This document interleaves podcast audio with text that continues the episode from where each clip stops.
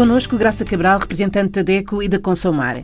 Hoje continuamos com os nossos convidados especiais. É verdade, com a Maria Inês Dolce, que é vice-presidente da direção da Consumar, e com o Jorge Morgado, presidente da direção. Portanto, estamos aqui muito bem uh, preparados para falar sobre a energia elétrica, que é um serviço público essencial a todos os consumidores. Queremos, em primeiro lugar, saber quais são os nossos direitos e os nossos deveres.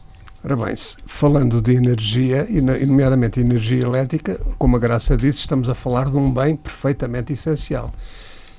E como bem essencial, nós temos, perante este serviço que compramos, direitos e deveres. E, por outro lado, temos que perceber como é que funciona o serviço, não é?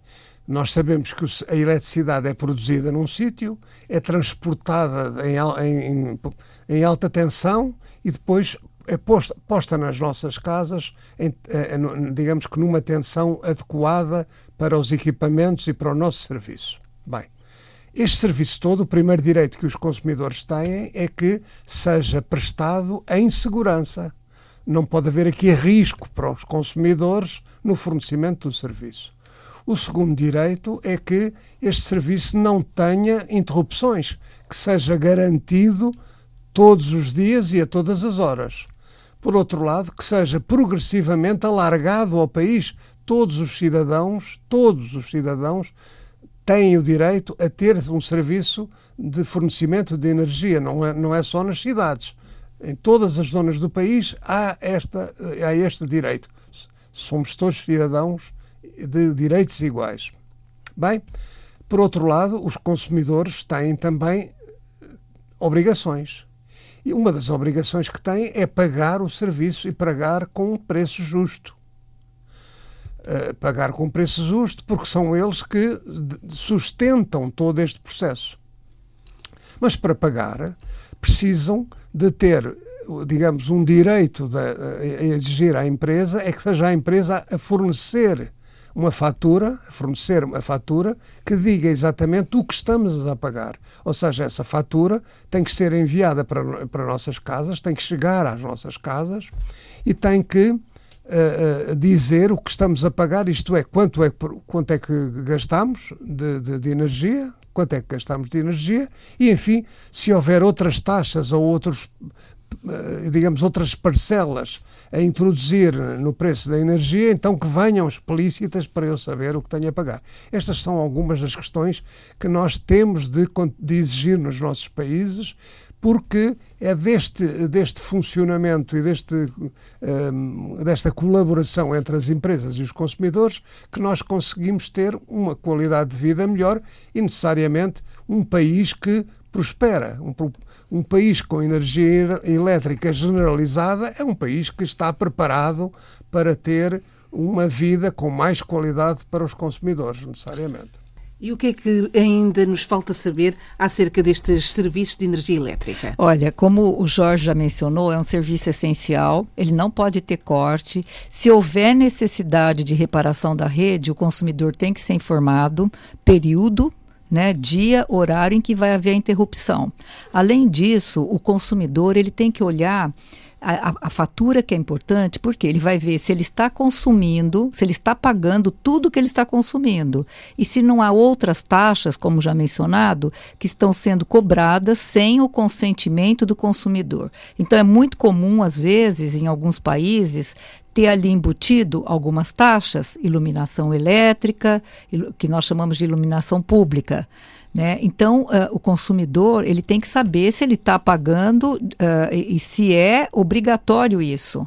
Muitas vezes não, muitas vezes essas, essas cobranças vêm ali embutidas, ele acaba pagando. Além disso, ele tem que saber qual é a tarifa, em qual tarifa e modalidade ele se encontra.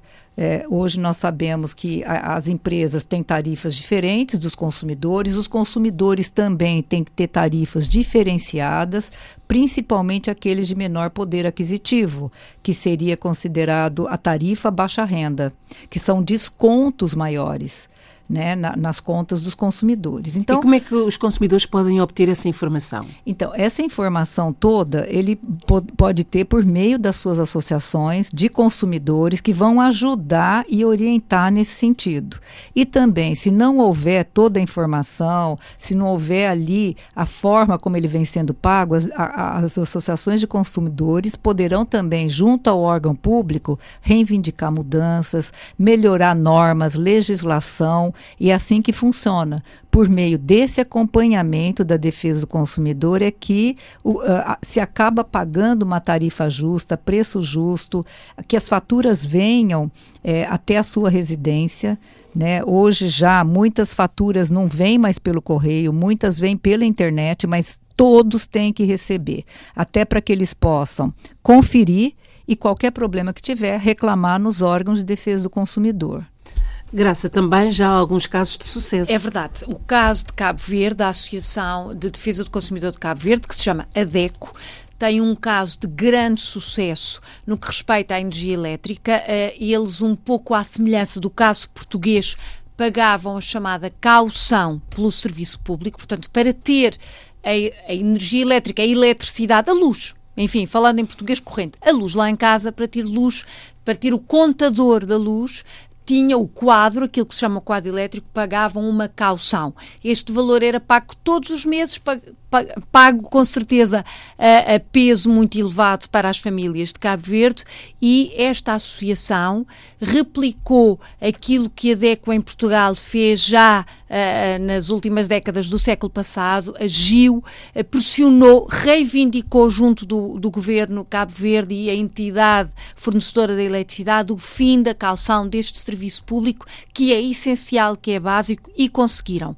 Pelo Dia do Consumidor do ano passado, tanto o Dia Mundial dos Direitos dos Consumidores, a Associação Cabo Verde iniciou esta luta grande, foi até ao Parlamento e conseguiram efetivamente a extinção da caução deste serviço público uh, que é básico. Portanto, fazendo as contas, reivindicar é fundamental. O cidadão que é um consumidor, somos todos consumidores, somos todos cidadãos, como dizemos aqui tantas vezes, tem que exigir. Exigir não é, enfim, ter uma atitude de má educação ou de refilice, é efetivamente fazer valer os nossos direitos e exigir que a, a, enfim, as leis cumpram aquilo que são os direitos universais do consumidor, e as associações existem para isto, e a Consumar é também. E quem quiser visitar o nosso site tem algumas formações no formato digital, vídeos, onde podem precisamente recolher informação sobre este serviço básico que é a eletricidade. Quero agradecer uma vez mais a vossa presença aqui nos estúdios da R D P África, representantes da Consumar, e não sei se querem acrescentar mais algum, algum elemento. Queremos nosso... acrescentar que todos os consumidores que nos ouvem podem e devem juntar-se às organizações do seu país. Em todos os países de expressão oficial portuguesa há um organismo de defesa do consumidor. Essa informação está disponível na internet, mas sabemos que nem todos têm internet. Muitas zonas não têm sequer rede, portanto...